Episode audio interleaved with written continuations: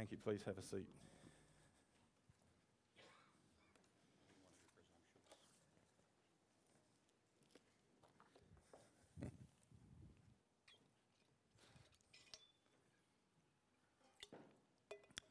There was a, a line in the song that we've just sung. I'll see if I can find the words here that lead us nicely into our message this morning. Then go to a world that is dying. I'm, I'm going to make an assumption here, and that is that pretty much everyone here is familiar with the Great Commission. The visible feedback is not all that encouraging. okay. Yes, for, for the most part, people I would hope, at least in our church, those who are regularly here will be familiar with the Great Commission, Matthew 28 19 to 20, where Jesus, speaking to his disciples, said, Go out into the world and make disciples, baptizing them into the name of the Father, Son, and Spirit, teaching them to obey all that I have commanded you. And as followers of Jesus, as disciples ourselves, we understand that this commission applies to us, that we're to go out into the world, as the song just said there, his praises to tell. One of the most important tasks that Jesus has given us. But let me ask you a question, and feel free to answer this question honestly, but don't do it in a way that the person next to you uh, can kind of pick up because um, th- this is an opportunity to be brutally honest. The question is have messages that drill into this idea, you know, this idea that we are to be witnesses that we're to go out into all the world to share the love of Jesus with everyone encouraged you or left you feeling guilty? I heard someone actually articulate the answer over here. Um, have they, have they, the times where we've, we've encouraged, exhorted, uh, preached on this topic, have they left you feeling an increased sense of guilt because you find it difficult to do what's being exhorted. I rather suspect if we stripped away the church masks that we wear and were completely transparent, there would be lots of people here, and I include myself, who would say that going about the business of fulfilling the Great Commission is actually jolly hard work. Let's be honest for a moment. This idea that we go out and share the gospel, that we witness, that we talk to our friends and our neighbours, that we, that we uh, communicate Christ in some way uh, is actually quite tricky. Intellectually, we acknowledge uh, or agree with the exhortations. The Great Commission is the Great Commission. We can't sort of scrub it out of our Bible, that would be wrong. Uh, it's the task of every Christian to be a witness for Christ. The job of sharing the good news is not just for the religious professionals. It's not just something you can handball and say, Matt, you do it, David, you do it, or whoever. It's for all of us. We know this, we agree with this, with our mouths we confess this, but I suspect too often we carry a deep sense of guilt because when it actually comes to participating in the mission in the way that we sometimes think of it, we struggle. It's hard. It's challenging. I know myself, if I raise uh, issues relating to Christian faith or Christianity with some family members, it's going to be received quite poorly and some of you might, uh, might find that true for you as well. I'd love to be able to have a conversation with a non believer about faith. And, and there are actually times when we've practiced doing this, even here at church. But isn't it true, you know, you, you get into those situations and, and there seems like there's an opportunity. I don't know what to say, how to answer that question, what words are going to come out. And when the words do come out, they come out all clunky and kind of like, Oh my goodness, what did I just say? Tongue tied, confused. Is it any wonder uh, the other person kind of might look at us a little bit bemused sometimes? And I'm really happy to go dropping tracts in letterboxes or leave them on the table in the waiting room at the doctor's surgery or wherever. But heaven help me if someone actually stops and says, What's this all about? That's a challenge. Do these things resonate with any of you? I suspect that they do. And I have used examples that are not hypothetical examples either, by the way. They are very real examples.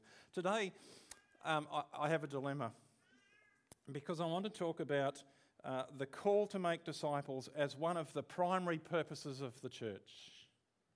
one of the key things that we are called to do. Last week, Matt talked about worship as one of the key things that we're called to do. Next week, Roderick, bless him, is going to talk about um, bringing shalom into the community as one of the key things that we do as a church. Today, I wanted to talk about um, witnessing, making disciples, as one of the key purposes of the church. And I landed on a passage that I'll have a look at with you in a moment. Colossians chapter 1, verse 28 and 29, which is a, a terrific passage, a mission statement, if you like, that Paul articulates and through the week, um, typically, um, unfortunately, depending on how you look at it, the message preparation kind of gets crammed in around other things. And by Thursday afternoon, I had a great message ready to go. And then I did one final read through it, and at the end, I thought, what a load of rubbish. well, no, it wasn't actually. Theologically, it was excellent. Doctrinally, no problems. Um, it, it said all of the right things, but I thought to myself, and this was a terrible realization at this time of the week that if I preach this message, all I'm actually going to do is continue to shovel guilt on people. Because as I read it, my sense was it was shoveling guilt on me because I realised just how far from the ideal I actually was myself. And so, what to do? Well, there's a problem. Wouldn't it be embarrassing to get up one Sunday morning and say, Guess what, everyone? It's half past ten, we're going to close with prayer.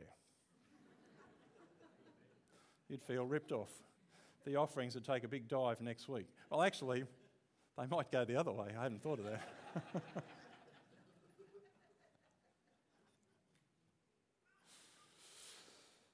First of all, I started to think, well, we need to, we need to acknowledge in this, in this realization that the task of being witnesses for Jesus is not an easy task. Second thing I had to kind of come to grips was is this it's the task for every Christian, it's not just for the religious professional. So it must be possible for everyone.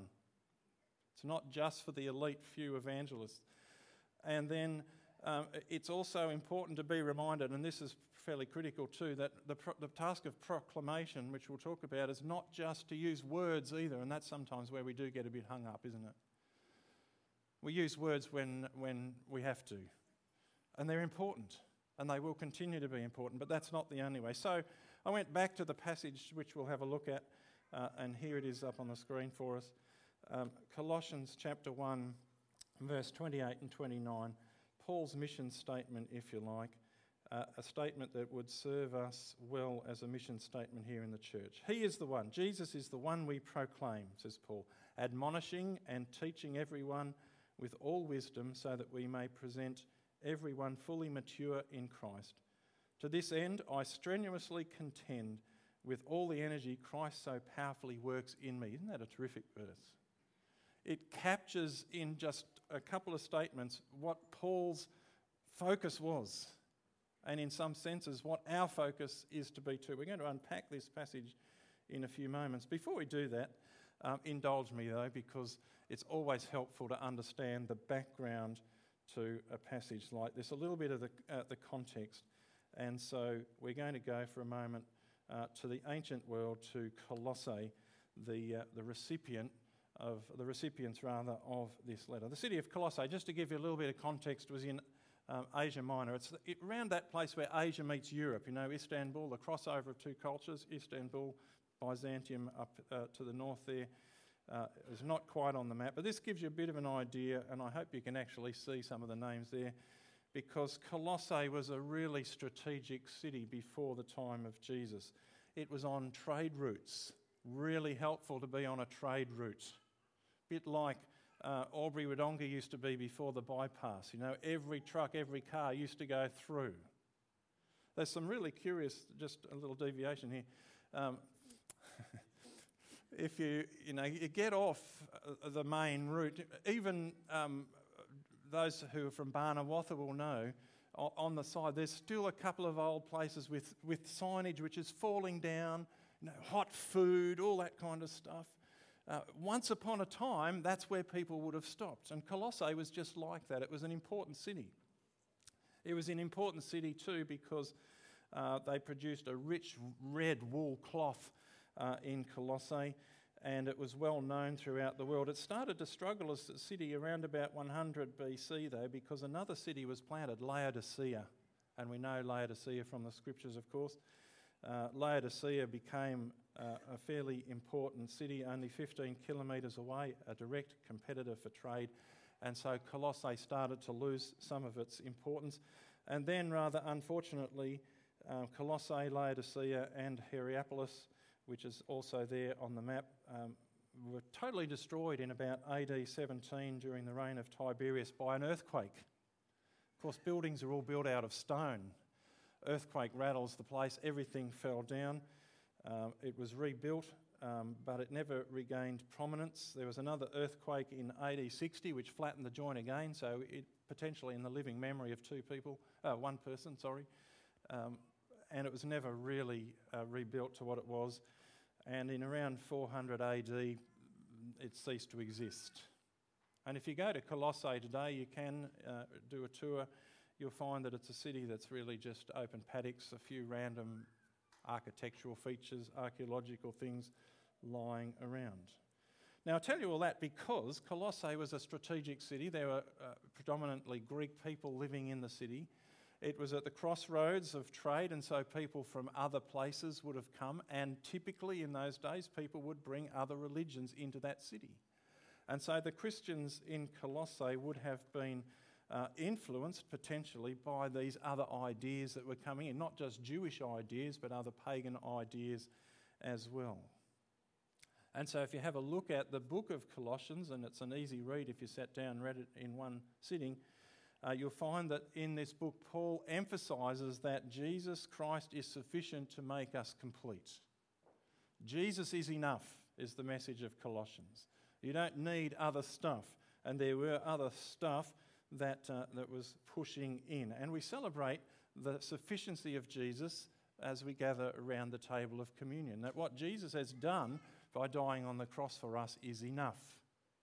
And that was the message that Paul emphasized here in the book of Colossians. In Colossians 1:19, for instance, Paul said, "For God was pleased to have all his fullness dwell in him, in Jesus, and through him to reconcile all things on earth or things in heaven by making peace through his blood shed on the cross." Now that's a statement, isn't it? God was pleased to have all of his fullness dwell in Jesus. Jesus was fully God and through him reconcile all things in heaven and on earth by making peace through his blood shed on the cross. When you think about that, that's a remarkable achievement. What Jesus did on the cross, that we will celebrate here in a moment, was enough to reconcile us with God. And not just us, but all things, everyone. Everyone who has ever lived, everyone who has ever born, anyone who is yet to be born, all things. And so, as members of his body, we have everything that we need for, as Paul says in chapter 3, verse 11 of Colossians, Christ is all and is in all. We're going to do something a little unusual and celebrate communion as part of our message today. And so, I want to invite you to just reflect with me about the sufficiency of Christ, that Christ is all that we need. And we're going to invite our musical team to come back up here and plug themselves back in again. They're going to sing for us a song that will just help lead us as we come and receive communion. Those of you who are regulars with us will know typically when we receive communion, uh, we just ask you to stand, move to the centre, come down, uh, take the bread and the cup from the table, that's the front block here, or if you're in the back block, from the tables that are set up the back, and then return to your seat. We invite you to do that again today. As we consider the sufficiency of Jesus, that Jesus, what Jesus has done on the cross, as is reflected here with these elements, is enough for us. Let's uh, ask you to stand. We don't need to sing, you can just enjoy listening and then come and receive these elements. Once everyone's back in their seats, we'll pray. Uh, take the bread and eat that as a remembrance of the body of Christ given for us. Hold on to the cup that we might drink that together. Let's share this communion meal together as a response, a worshipful response to that wonderful message of the sufficiency of Christ. Thank you.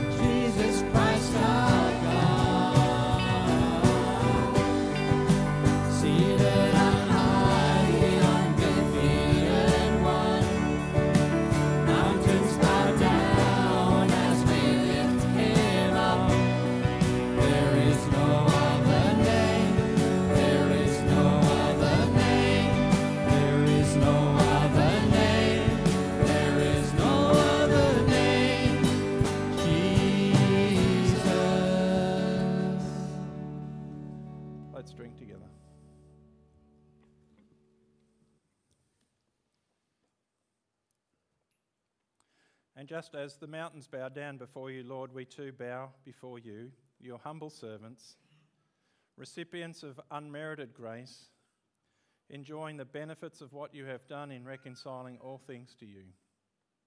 We glorify you, Jesus. We thank you that you are here with us. And be glorified too as we continue to consider how we might be your witnesses in our world. We ask this in your name. Amen. Thank you, team. Let's uh, take a few moments then to have a look at the passage from Colossians, and we're going to break it up into some, um, shall we say, digestible sections. And the first, uh, if we move back to uh, the next slide. Liam, you might need to push the button for me. Oh, no, here we go. First thing uh, just to reflect on is is the content of the message that we carry into the world. For Paul says, we proclaim him. We proclaim Jesus. We don't have to.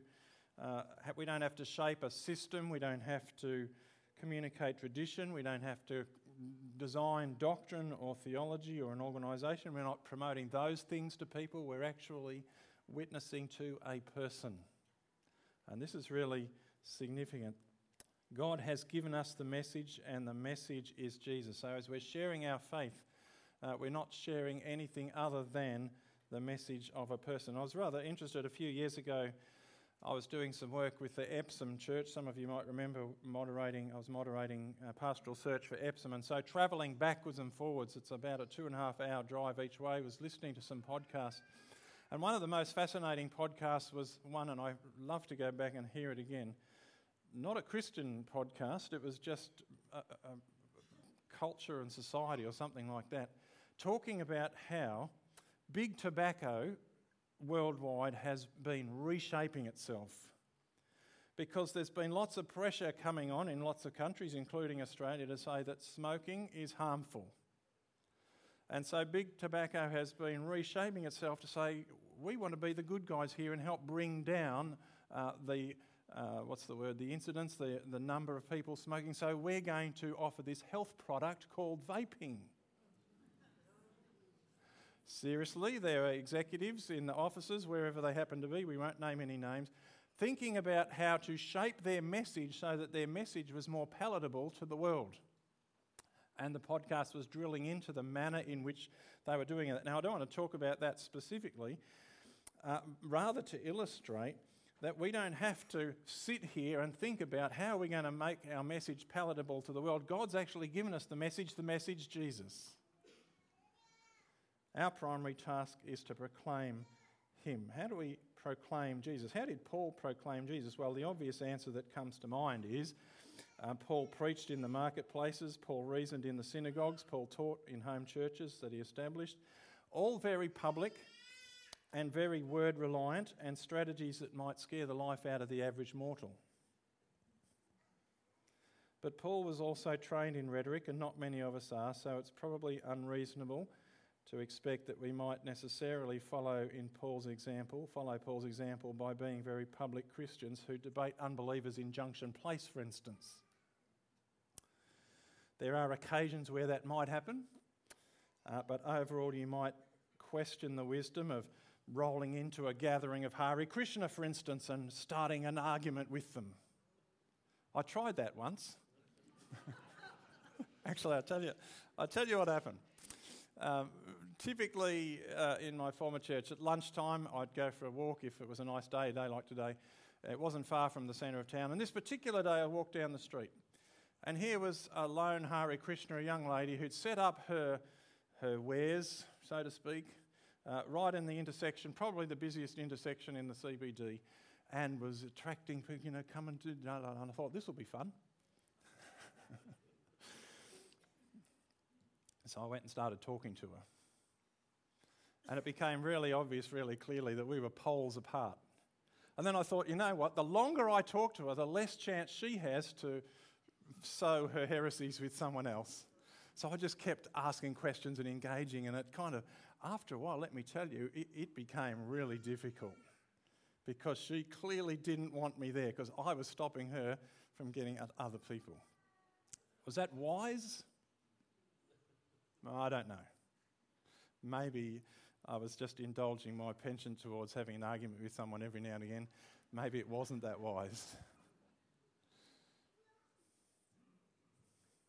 How did Paul proclaim Jesus well? Paul actually used lots of strategies proclaiming Jesus.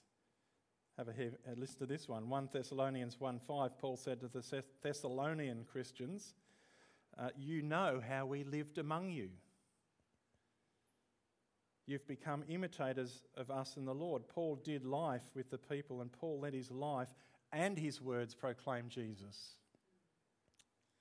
You'll notice that I said life and words because both are important in different contexts. But it's important to note that Paul not only proclaimed his faith, he lived it out in life. He demonstrated it by his actions, by his attitudes. For example, when Paul went to a place, he didn't just rely on the largesse, the good gifts of other Christians, he worked. He did his work of tent making. He, he put his hands to work rather than relying on others, and so demonstrated a Christian principle. Our staff were actually reminded this week, and I found this really helpful that the, the process of going to work is an act of worship. And some of the questions that we might ask about, you know, how are we Christians in the workplace is, oh, should I be talking to my friend? You know, do I do this? Should I hand out whatever? Actually, doing your work is a Christian act. Doing your work well is a Christian act.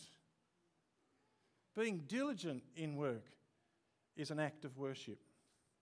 It's worth thinking about that our integrity with our finances, our honesty in business, our compassion for people in need.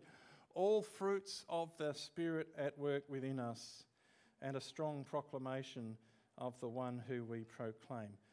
Paul moves then to uh, the method in verse 28, the process of making disciples. We proclaim him admonishing and teaching. Teaching we get, but what about this word admonishing? There's a little bit of confusion around that. So let me illustrate what it might look like. Many years ago, uh, I had um, uh, a friend by the name of Peter who we'd been uh, doing a lot of work together Uh, and we naturally fallen into a cohort of other people, uh, a peer group that forms up in the context that we were in.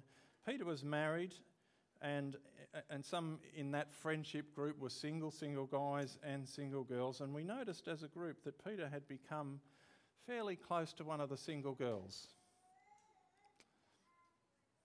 Nothing obviously inappropriate, just a little bit, I'm not sure what's going on. And one of, uh, one of the cohort came to me and said, David, we need to perhaps do something about this, which was a code word for saying, David, you need to do something about this, because I was probably the closest to him. And so I still remember to this day, one evening, uh, got together with my friend Peter, and with some anxiety and with much prayer, I sat privately with him and I said to him, uh, and I don't remember the exact words, but words along this line Peter, we're just a little bit concerned about what appears to be on the outside, perhaps something that could possibly be, and I'm not sure whether it is, it might be, conditional kind of language, inappropriate. Now you can imagine how that went down, can't you? Actually, it went down really well because he was a godly guy. And I kind of approached it in a humble way. Didn't make any accusations, no recriminations, none of this, you know, this kind of stuff. And absolutely none of this, God told me to tell you. Now, if anyone tries that stunt with me, generally this is my response. Well, if God told you, he can tell me too. But Peter responded with humility, and I'm greatly, uh, uh, uh, deeply grateful for that because um, he made some immediate corrections to his behaviour, and, uh, and I felt relief because admonishing someone is hard work. And to do it in a godly way is really tricky. And it's not for the faint hearted either. Paul says in Acts chapter 20, verse 31, this is Paul's words I never stopped warning you, I never stopped admonishing you day and night with tears it caused great pain for Paul to do this. Admonishing or warning another person can be costly to the one doing it. It simply means to warn. It's a gentle warning to come back to the central tenets of faith or to right worship or belief or whatever, or right action. It's a strong word, it's not as strong as rebuke. And if you've got Colossians open there, you'll see that Paul does it on a number of occasions with the Colossian Christians. In verse 8, for instance, he says, See to it that no one takes you captive through hollow and deceptive philosophy, which depends on human tradition and the basic principles of this world rather than on Christ. Calling people back to Jesus, teaching and admonishing. There's quite a number of uh, examples there in Colossians chapter 2. It's hard and it's easy to get it wrong. Admonishing someone or warning someone else is not just about telling them how it is. You can speak strongly without attention to God's word and basically make a mess of it. To warn somebody else in a godly way needs to be done with direct reference to God's word and with an incredible reliance on God's Spirit, with deep humility, and with the awareness that in pointing to the speck of sawdust in someone else's eye, there just might be a sawmill in yours that you need to deal with yourself. But teaching and admonishing, Paul says, are an important process in the disciple making uh, process, if I can use that word again. Let's talk about the manner because Paul speaks about this in this passage as well. We proclaim Christ, we admonish and teach with all wisdom. Now, there's lots that we, we could say about wisdom and how wisdom is to be at the centre of admonishing and teaching. But if we go back to chapter 1, verse 9, we get a bit of a clue uh, about what Paul meant when he said we admonish and teach with wisdom. For here in verse 9, Paul told the Colossians what it was that he was praying for. And he said, We've not stopped praying for you and asking God to fill you with the knowledge of his will through all wisdom and understanding. See, wisdom, spiritual wisdom, is linked to an understanding of God's will, and we see its fruit described here in verse 9, and I paraphrase this. Uh, for Paul said, We pray this in order that you may live a life worthy of the Lord, that you may please him in every way, that you may bear good fruit in every good work, that you might grow in the knowledge of God, that you might be strengthened with all power according to his glorious might, that you might have great endurance and patience, and give joyful thanks to the Father who has qualified you to share in the inheritance of his holy people in the kingdom of light. You can go back and read all that again if you like to. But wisdom uh, has characteristics that ought to be present, and those are some of those characteristics described by Paul there. And then in the passage, we come to the motivation. Whoops, not too far. Paul says this, uh, these things, we, uh, we do these things so that we may present everyone perfect in Christ. Now, here we need to be really clear about our theology. What does it mean when Paul says to present everyone perfect in Christ? When a person surrenders their lives to Jesus, they're made perfect in Christ. When they repent and confess their sin, the benefits of what Jesus did on the cross are applied to their lives. They are situationally perfect in Christ. It's a matter of absolute certainty that when a person stands before God, they are justified, they are made right in God's sight, their sins and rebellion have been forgiven, and they're fit and ready for heaven. Faith and trust in Jesus is all you need. Paul said that over and over and over in this passage. There's nothing you or I can do to make that person more perfect. So, why did Paul say uh, one of the motives for making disciples is to present everyone perfect in Christ? And the answer to that is because one of the signs of Christian maturity is putting into practice what you already are in position. Let me put that another way to make it uh, clearer. If you really are a Christian, this will be lived out in your daily life. And so, presenting people perfect in Christ is a way of saying we want people to grow in practical, personally experienced Christ likeness and to live it out in day to day life. In other words, to help Christians be Christians. That's part of our task. Paul said this another way in Colossians chapter 2, verses 6 to 7. He said, So then, just as you received Christ Jesus as Lord, continue to live in him, rooted and built up in him, strengthened in the faith as you were taught, and overflowing with thankfulness. Continue to live in him, rooted and built up in him, strengthened in the faith, growing and manifesting uh, those actions, that characteristics that are truly demonstrating what's happened to you inside.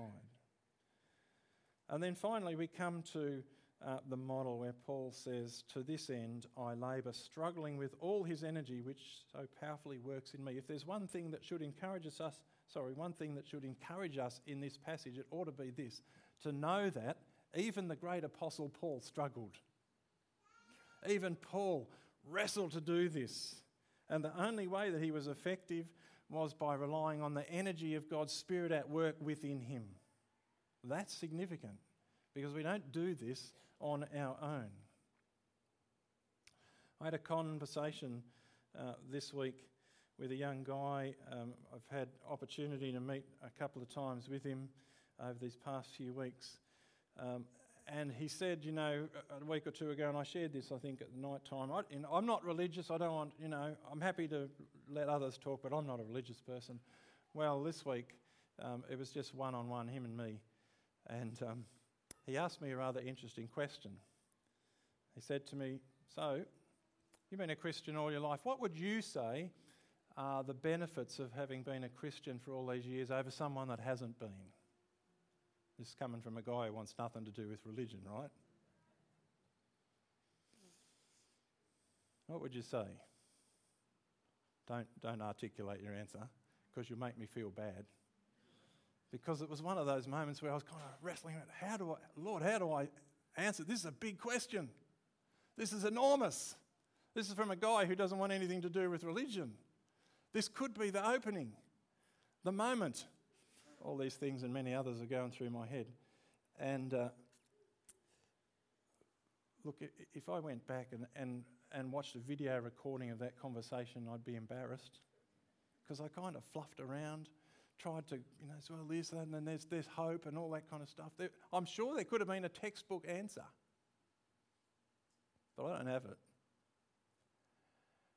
Thank you, Jesus, that I don't need to do that. Because as Paul says in this passage here, I labour, I struggle with the energy that powerfully works in me. It's actually God that does the work finally. I don't have to be perfect. I don't have to have a perfect answer. I don't have to have exactly the right words. That's not to say I should be lazy or laissez faire in my approach. Absolutely not. Do the best that you can. Be well equipped, ready. Uh, uh, think about what you're going to say. But in those spaces where I have failed, I am confident that God is able. And there's the confidence that we have, the assurance that we have as we proclaim Christ, even when we stumble and we fumble and we make a mess of things and we think, oh, I could have done this, I should have done that. The Spirit of God is at work. Thank you, Lord, for that because we need that. We rely on that, and God works through that. God's energy is at work in a person who humbles themselves and makes themselves available, even at personal cost. And so the Great Commission that we so wrestle with can be fulfilled. Let me encourage you this week to think through some of these things, to take this passage from Colossians 1 28 to 29, perhaps to reflect on it a little bit, to think through it. What does it actually mean for you in your place this week to proclaim Christ, perhaps in a way that's a little different to what sometimes we've shaped it as? And consider how God might use that, those opportunities, wherever they might be. Let's pray. Father, we do thank you that your commission to us is, uh, is for all of us.